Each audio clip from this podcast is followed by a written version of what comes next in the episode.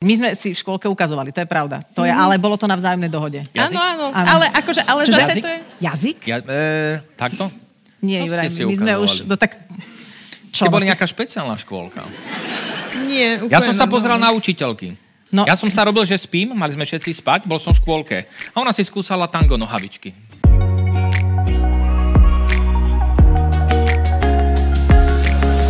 Milí kamaráti, vítame vás pri ďalších dieloch nášho podcastu. Vďaka nemu si pospomíname na najzaujímavejšie osobnosti, ktoré sme v uplynulých mesiacoch hostili v divadle L plus S. Zľahka sme našich hostí okresali o vizuálne súvislosti, ale stále nám ostalo dosť akustického materiálu pre vaše uši. Začína sa ďalšia časť špeciálneho podcastu Trochu inak.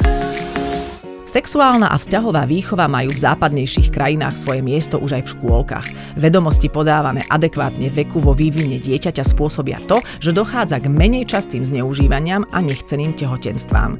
Vzťahová výchova je totiž aj o sebahodnote a nie len o anatómii pohlavných orgánov. Bez sebahodnoty je totiž možné, že sa zapletiete s orgánmi, ktorých biologickú funkciu dobre poznáme, ale neodhalíme charakter ich majiteľov. Zuzana Bendíková sa so združením Intimita dlhodobo venuje osvete v tejto oblasti a súčasťou jej misie bol aj rozhovor trochu inak. Ahoj. Ahoj, dobrý večer, čau. Darčeky. Čakám Áno, najprv na darčeky. darčeky? Áno, ďakujem. To je knižka pre rodičov, alebo pre ľudí, ktorí pracujú s mládežou. Pre rodičov detí v nejakom veku. V akomkoľvek V veku. akomkoľvek. Mhm, Kniha je sa tam- volá Ja v tvojom veku. Je tam vlastne veková adekvátnosť od malých bábetiek. Už? To je tá primárna prevencia. A ako mám hovoriť teraz? Používame len bá, bá, bá. Zatiaľ, tak dá sa to už. Ale oni už tak hovoria telom, že čo sa im páči, čo sa im nepáči. Aha, jasné. Teraz, ale keď hovoríme o tej vzťahovej výchove, a vieš čo, poďme si sadnúť, prosím ťa, lebo toto by bol už rozhovor na stojáka, celý komplet. A, ale začneme, vrátime sa k tejto knižke, pretože môže byť naozaj pomôckou pre, ako si hovorila, rodičov, ľudí, ktorí pracujú s mladými ľuďmi. Ty sa venuješ teda tej uh, sexuálnej a vzťahovej výchove v združení Intimita, všetko s tvrdým i okrem toho prvého. Ale tvoja genéza je taká, že si bola, uh, že, že si fungovala vďaka skvelému projektu Teach for Slovakia ako učiteľka dva roky si učila kde? V Ždani. Ždani. Pri Košiciach. Ty si z Košic, takže si to nemala ďaleko. Tam si zistila niečo o tom, ako sú na tom deti práve s, s touto výchovou a s týmto nastavením? Mňa tá vzťahová sexuálna výchova začala už zaujímať skôr. Uh-huh. A vlastne už keď som študovala v Dánsku, tak tam vlastne tá, tam, tá knižnica ponúkala oveľa rozsiahlejšie zdroje ako tie možno, že, ktoré som zažila na Slovensku. A veľmi sa mi tam páčilo, že vlastne tam rozprávajú o vzťahoch a o sexualite, tak akože vyslovene, že odborne, bez vulgárnosti alebo Mhm, mm-hmm, bez jasné. akýchkoľvek proste možno, že neslušných eh, ako keby tém a, a tam ma to strašne zaujalo, že proste tak do, o tom dokáže takto rozprávať. A teraz si vysvetlíme teda, že sexuálna a vzťahová výchova, alebo keď sa povie sexuálna výchova, znie to tak, že kto má čo medzi nohami a čo sa s tým dá podniknúť. Hej? To je presne tá prvá, prvá myšlienka, ktorá ľuďom napadne, že to je Áno. to tá vzťahová sexuálna výchova. Sexuálna výchova. Vzťahová prvý raz počujem v súvislosti s tebou. Lebo to je také, mm-hmm. lebo keď sa povie sex, tak ľuďom tak akože hneď napadnú tie všetky rôzne myšlienky, ale keď sa to povie vzťahová a sexuálna výchova, tak vlastne to dáva taký pekný celok. Pretože vlastne tie vzťahy nás prvé ako keby učia o tom, že vôbec aká je tá dynamika medzi našimi ľuďmi, ktorí sa o nás starajú, medzi súrodencami, potom keď ideme do škôlky a tak ďalej a tak ďalej. A to, je, to sú také tie prvé Mm, aj od nich sa učíme prvé znaky lásky, ako sa vôbec prejavuje náklonnosť, čo je veľmi dôležité potom akože v ďalších našich vzťahoch. No a potom vlastne je tam samozrejme aj to telo, ktoré už vlastne aj ako babetka sv- svoje telo prežívajú a objavujú. A, a je veľmi fajn, keď poznajú všetky svoje časti tela presne ako sa volajú. No a potom je tam, o, sú tam témy okolo súhlasu, čo je prevencia sexuálneho násilia a obťažovania, mm-hmm. čo ste tu prebe, preberali. Mm-hmm. Je tam téma sexuálneho reprodukčného zdravia, čo vlastne prichádza s tým, že ako sa starať o to svoje telo, nejaká tá hygiena, ako vôbec Prevencia. prebieha presne. Čiže je to veľmi komplexná Veľmi, veľmi komplexná záležitosť, téma. ktorá je veľmi potrebná. Vždy, keď sa ma dávnejšie niekto pýtal na to, čo si myslím o sexuálnej výchove na školách, tak som povedala, ja nie som odborník, ale vždy som si hovorila, že malo by sa učiť hlavne o vzťahoch, o sebahodnote, o tom, do akého vzťahu, kedy, s kým, za akých okolností ísť. Už potom, čo kam strčiť, na to človek nejak príde. Ale keď je to, To je to opačne najlepšie, a, a ponúknem to hneď niekomu, koho stretnem, lebo nemám seba hodnotu a mám pocit, že si ju týmto získam, tak to môže byť problém. Čiže to má takúto komplexnosť e, celkovú. Keď hovoríš o tých malých deťoch, celkom zaujímavá téma je, a to možno, že to s tým súvisí, určiť si hranice svojho vlastného tela, keď je uh, taká tá tendencia nabádať dieťa, že daj niekomu pusinku. Ježiš. A ja som to neznašala, našťastie ma nikto mm. do toho nenútil. Ale to je asi tiež niečo, čo sa už práve u tých malých detí mení. Že to je ten prvý moment, keď to dieťa nerozhoduje o tom, komu dá pusu a kým sa nechá dotknúť. To patrí tiež do tejto vzťahovej Určite výchovy? jednoznačne. To je presne ten súhlas. To je, vtedy presne už začíname, ako keby, keď nabádame detí k tomu, že proste, aby dávali pusinku niekomu, koho možno, že akože, možno by sa chceli s nimi objať, alebo im dať ruku, alebo niečo. Alebo tak ani proste, to. Alebo ani to, presne. Ale nedáva im tú možnosť, ako keby rozhodnúť sa o svojom tele, tak im ako keby mm, podmienujeme to, že vlastne ty musíš ako keby niekoho, niekoho potreby naplniť skôr ako tie svoje. Lebo teta bude smutná. Presne, lebo babka sa na teba urazí, alebo proste takéto uh-huh. rôzne, potom tam dávame emocionálne mm, tlaky. Sú, sú súčasťou tejto výchovy aj babky, aj tety, aj ujovia, aby to chápali, že si Akože musia rodine zohnať inde? to je najnáročnejšie. Aha, to je to najnáročnejšie. Mm. Sú to najnáročnejšie debaty podľa mňa z hľadiska toho, že presne, že um, Vtedy si treba kúpiť psíka, asi, že, že ten, tento obslúži. No. Hej, sú to také medzigeneračné, podľa mňa, uh-huh. ako keby veľmi veľké vysvetľovačky, ktoré potom treba ako keby veľmi rešpektujúco uchopiť a, a proste niekedy to môže byť náročné. Áno, potom z toho vznikajú tie medzigeneračné možno trenice, ktoré často sú zaobalené do takej tej vety, že veď my sme takto vyrastali a čo a som tu a ubudlo zo mňa. A ja vždy hovorím ubudlo, len si to nevšimol. A, a je možno čas si všímať v tej staršej generácii, koľko z nás ubudlo, aký sme ubudnutí. V tej mladšej možno to, že by z nás ubúdať nemuselo a tým mm. najmladším dať šancu, aby vyrastali ako neubudnutí celí ľudia. No ako vyzerá teda takáto tá sexuálna vzťahová výchova? Cestujete po školách, Chodíme na rôzne školy väčšinou, keď si nás vypýtajú. Väčšinou je to v takých prípadoch, že už sa tam ako keby niečo stalo a veľmi sa tie učiteľky necítia na to, alebo učiteľia, aby to proste vysvetľovali alebo nejak poňali.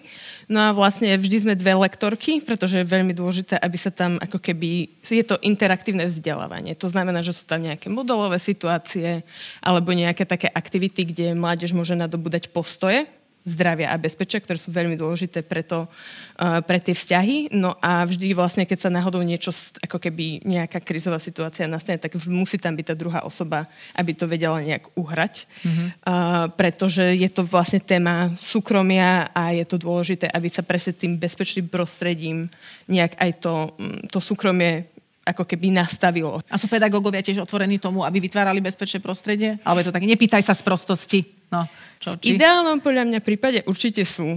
Len otázka je to, že akú podporu dostávajú. Uh-huh. A aké sú vôbec nastavenia voči takýmto workshopom? Ako veľmi vítajú školy túto tému? No, učiteľi a učiteľky sa s týmito témami stretávajú na každodennej báze. A myslím si, že aj táto knižka je vlastne vždy, keď máme s nimi workshopy, tak oni sú takí, že veľmi uistení, bo máme vlastne aj vzdelávania pre učiteľov a učiteľky a sú, a sú naozaj takí, že, že sú strašne radi, že majú tie modelové situácie, na ktorých si to môžu potrénovať a môžu potom vlastne ako keby ich doniesť aj do tej praxe. To sú aké napríklad? Máme tu veľmi dobrého dramatického herca, kde bolo treba, môžeme ho využiť, ale čo, čo sú aké modelové situácie? No tak napríklad modelová situácia je, že sa vás dieťa, chlapec spýta, že donesie vám za vami vložku a sa spýta, že čo to je. Môže teraz, a ja som kto? No možno, že... Ja som mama, alebo mama, som dospelá? Hej, teraz do... poďme, že do rodičovskej dynamiky. Aha, OK. To priniesol ložku, no tak poviem, že to je... Tak zahraj mamu a ja zahrám oca.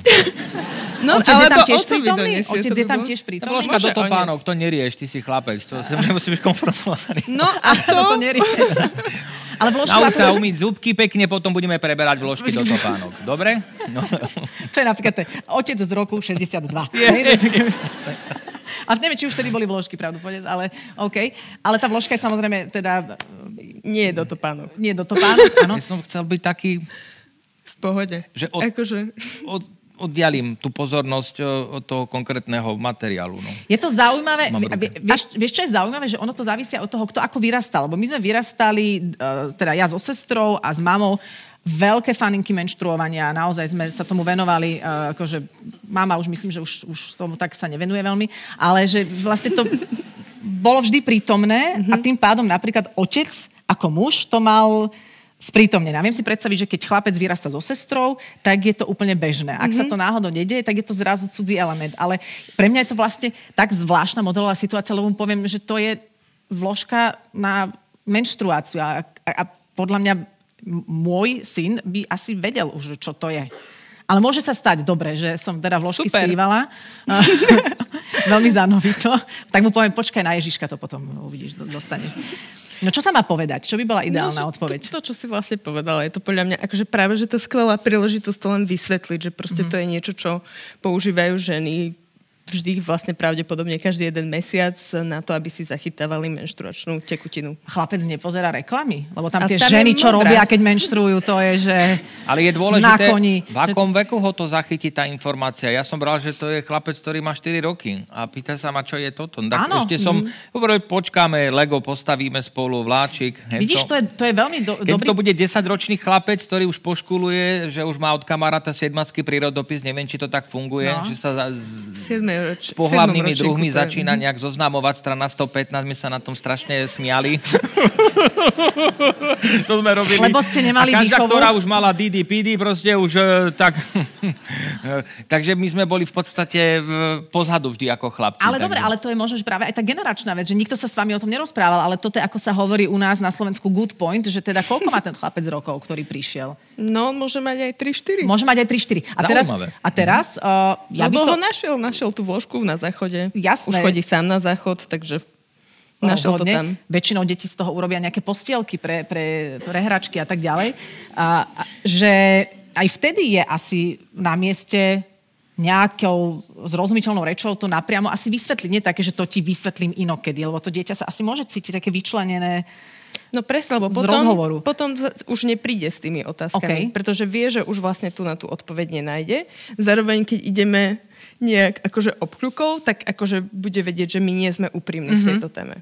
Takže bude tie potom zdroje hľadať niekde inde. Aha. Čo v dnešnej dobe sú veľmi dostupné. Dobre, napríklad v Holandsku, bavíme sa teraz o krajinách, kde táto výchova funguje, kde mm-hmm. sa mhm. to deje, ju majú veľmi presne nadizajnovanú na rôzne vekové kategórie. Čiže tam už majú aj škôlkari túto vzťahovú mm-hmm. výchovu. Tak ako to vyzerá, ak si to vieme povedať zhruba? No tak v tej škôlke sa veľmi často deje, že deti sa hrajú na doktorov, doktorky, na rodinu a vlastne sú strašne zvedavé, že čo to tam tá druhá osoba má. Tak vlastne tam je tiež dôležité ako keby vedieť, to by vám veľmi veľa učiteľek v škôlke povedalo, že vlastne ako sa tam nastavujú prvé tie hranice, že musia si uvedomiť, že okolo svojho tela majú takú pomyselnú ako keby bublinku, ktorú sa nikto nedotýka bez toho, aby som ako keby ja to dovolila, alebo ja sa nedotýkam niekoho bez toho, aby som sa spýtala. Mm-hmm. A to sú presne základy toho, toho súhlasu. Mm-hmm. No a, a toto je veľmi dôležité a vlastne na škôlke je veľmi dôležitá hygiena. Dobre, čiže to, toto nie je vyslovene to... o nejakej sexualite, tam sa učí to, ako to svoje telo vnímať ako svoje, ako svoje územie, ktoré nemá čo iný uh, chytať. My sme si v škôlke ukazovali, to je pravda. To je, mm-hmm. ale bolo to na vzájomnej dohode. Áno, áno, ale akože, ale zase jazyk? to je... Jazyk? Ja, e, takto? Nie, Juraj, my sme už... No, tak, čo? Ste boli nejaká špeciálna škôlka? Nie, úplne Ja som sa pozrel na učiteľky. No. Ja som sa robil, že spím, mali sme všetci spať, bol som v škôlke. A ona si skúsala tango nohavičky. Dala si dole suknu a ja tam už okom som... To si myslím, že skôr ty si chodil do zvláštnej škôlky teda. Normálna škôlka. Taká tango škôlka. Ona si myslela, že spíme. Áno, áno. Áno, áno. S, s, s rozšíreným vyučovaním striperským. to bolo evidentne. Ale pre nás deti to bolo naozaj, že ja si pamätám, že ma to skrátka zaujímalo, že tam sa vyskytuje niečo iné, ako sa vyskytuje u mňa. Ja som potom toho človeka aj po rokoch stretla. Vy si, my sme si v škôlke ukazovali, ale už potom sme nemali tú potrebu si niečo ukazovať, ale tie deti to vnímajú vlastne ako naozaj ako objavovanie niečo. Čiže Presne takto tak. je to nastavené. Je to prirodzená zvedavosť. Prirodzená zvedavosť. Ale Čiže nie je to o sexualite, je to o tom, mm-hmm. že toto je moje telo a ja rozhodujem, čo sa s ním bude diať, pokiaľ mm-hmm. to nie je o tom, že umyť zuby alebo napríklad obliec sa do niečoho ráno, keď ideme do škôlky. Hey. O tom niekedy rozhodujú rodičia, aby stíhali. Ale potom to má rôzne vekové nastavenia, mm-hmm. samozrejme. A poďme k tomu, že či už sú nejaké štúdie a výstupy z toho, ako to vyzerá u mládeži alebo u detí, ktoré sú takto vychovávané od malička, v nejakom výstupe, že či sú čísla, dáta, ktoré vieme Sú. povedať. Takže ke, vlastne v európskych krajinách, kde to funguje, tá kontinuálna vzťahová a sexuálna výchova, tak vlastne si je tam uh, znížený počet nechcených tehotenstiev, znížený počet interrupcií, je tam znížený výskyt sexuálne prenosných infekcií, uh, posúva sa vek prvého sexuálneho styku a na se, okolo 17 rokov a tiež sa tam je tam znižené, znižené postoje homofóbie a transfóbie. Mm-hmm. Tak to je veľmi zaujímavé. A keď hovoríme o tej vzťahovej výchove, tak e, keď chodíš po školách, čo detská najviac riešia? Táto generácia zažíva iné, ako sme zažívali my. Táto generácia je veľmi, veľmi digitálna. Pre nich digitálny svet nie je, že akože, ako my to vnímame, že to je niečo tam, internet, to je pre nich úplne že mm. normálna súčasť života. A, a je to niečo, kde vlastne oni tiež vytvárajú si vzťahy, komunikujú a tak ďalej. A, a je to miesto aj, kde sa mm, vlastne k ním dostávajú obsahy, ktoré nie sú vekovo adekvátne. Mm-hmm. Taký priemerný vek, kedy sa dieťa stretne s prvýkrát s pornografiou je 11 rokov. Mm. A, a vlastne veľmi veľa dievčat medzi vekom 11 až 14 rokov sú o, vo veľmi veľkom ohrození sexuálneho zneužívania online a je to ako keby naozaj, že obsah alebo miesto, ktoré má veľmi veľa nástrach a bez toho, aby sme sa o tom rozprávali v reálnom živote, respektíve pre nás v reálnom mm-hmm. živote, nie pre, tak, uh, tak vlastne ako keby aj tie deti sa neobracajú za rodičmi. Okolo nejaká tretina detí nepovie nikomu, že vlastne na, na, v online svete ako keby zažili niečo, čo im je nepríjemné. Je to preto, že tí rodičia vlastne nikdy také nič ani nezažili, nikdy ne, nežili v tom online svete, je to pre nich úplne, je to presne, že zrazu, že ja v tvojom veku, čo mi to tu rozprávaš, že nie je to pre nich ten, tá osoba, voči ktorej majú dôveru? skôr si myslím, že akože sami nie sú zorientovaní uh-huh. v mhm. tom online svete a nevedia vôbec, že čo to tam ano. je. Takže táto a... knižka je napríklad vhodná pre rodičov, aby sa možno zorientovali, ak chcú, byť, ak chcú byť tou osobou, na ktorú sa má dieťa obrátiť s nejakým problémom. Ty si zažila na škole, keď si na vytvarnu doniesla Vitruviovho muža mm. uh, od Da Vinciho, ktorý má teda samozrejme aj penis a, a, a deti ako na to reagovali? No, akože to nielen deti napríklad reagujú, ale aj dospelí ľudia vyslovene, keď akože sme, my vzdelávame aj dospelých ľudí a vždy, keď sa už bavíme o tých pohľadných orgánoch, tak vždy sú také buď smiechotí, alebo sú zahambení, uh-huh. alebo že toto čo za neslušné uh-huh. veci mi tu ukazujete. Takže je to naozaj že veľmi silná emocia voči uh-huh. tým pohlavným orgánom. To je pritom... zaujímavé, všetci si tu na nich sedíme a je to... A sme tu, nie? No a akože nie sme zvyknutí pravdepodobne, však je to úplne super, že nie sme zvyknutí si ich ukazovať. Nie, nie, to ani nerobíme. Ako... Ak nemal niekto v pláne, nie, nie.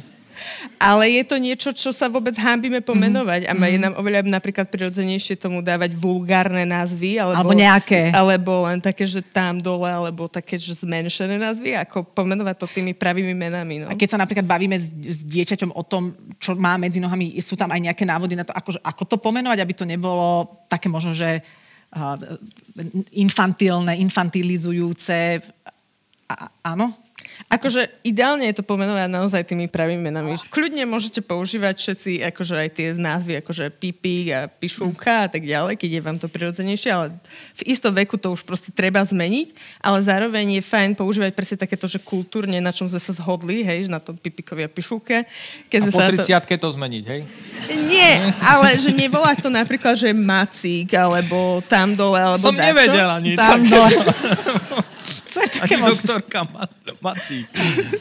Tam dole je tiež dobre. Hej, lebo proste potom to dieťa, keď náhodou, akože naozaj sa mu stane niečo, že niekto sa ho bude dotýkať, mm-hmm. jeho pohľavných alebo jej pohľavných orgánov, tak môže a povie, že niekto sa mi dotýkal macika, tak ako nikto to nebude riešiť. Mm-hmm. Hej? Mhm. Že je to potom, ako je to zase prevencia toho. A zároveň, keď to povieme tými pravými menami, tak ako keby už dávame ten prvý signál toho, že to je tá téma, ktorá je úplne v pohode, normálna, je normálna bez hamby, bez Áno, všetkého. má to mať nejakú hranicu, netreba chodiť akože olala a súložiť pred deťmi a stále tomu zanechávať tú svoju intimitu a to svoje súkromie, ale Určite. je to téma normálna. Aby sa nedialo potom, to neviem, či ste to zachytili, neviem, či si to zachytila ty, ale riaditeľka školy v istom florickom meste musela rezignovať po tom, čo žiakom na hodine výtvarnej výchovy ukázala snímku slavnej sochy Davida. Áno. Vraj ide o pornografiu. Takže musela odísť, lebo teda v Amerike ešte, hej, hej. ešte renesančné umenie úplne ne, nezachytili. A, a to ten David teda musím povedať, že nejak... To, to tiež mi inak kultúrny áno, význam. Áno. Čo by preto David úplne... tak nie. Tak vy neviete, ale on skočil do studenej vody áno, predtým. Áno, áno. Alebo to mu bolo, urobil... myslím, jak sa volajú ten spolok Dunajský, čo chodia tým... Niečo v Topolčanoch. Ládové medvede, rozumiem. Ináč, uh, poslala si obrázok, ktorý uh, do istého veku na ňom deti vidia len delfíny. Mm-hmm. Ja som musela tie delfíny dlho hľadať, takže... Vidíte tie delfíny? Mal by ich 9. 9 delfínov. Ale teraz asi všetci zistujete, že ste... Dospelí ľudia. Že ste dospelí ľudia. Ale samozrejme, mnohí tam vidia len flašu. Hej? To je, to je, tiež, tiež to môže byť problém. Takže nastal, nastali tu debaty, rozhovory, áno, rátate delfínov, rátate delfínov, ale zdá sa, že ste už teda všetci dospelí jedinci a budeme veľmi, deti, utišíme sa, už končí sexuálna výchova, bude písomka o chvíľku z toho. A, takže držíme palce, aby sa toto stalo súčasťou súčasťou mladých, detských a mládežnických životov, aby z toho vyrastali ľudia neubudnutí, tak ako my sme trošku ubudnutí a musíme sa tom, v tom teraz orientovať, ale všetko je asi ako má byť a aj rodičia sa vieme dovzdelávať, aby sme boli dobrou súčasťou tohto celého. Takže ďakujeme, držíme palce Ďakujem v tomto pekne. celom. Zuzana Bendíková z Intimity. Tieto podcasty vznikli aj vďaka podpore našich partnerov spoločnosťam Wood Company, potravinám Jeme a SPP. Ďalšie diely nájdete na našom webe trochu inak.com alebo vo vašich obľúbených podcastových aplikáciách. Ďakujeme za to, že nás sledujete a počúvate. Vaša Adela.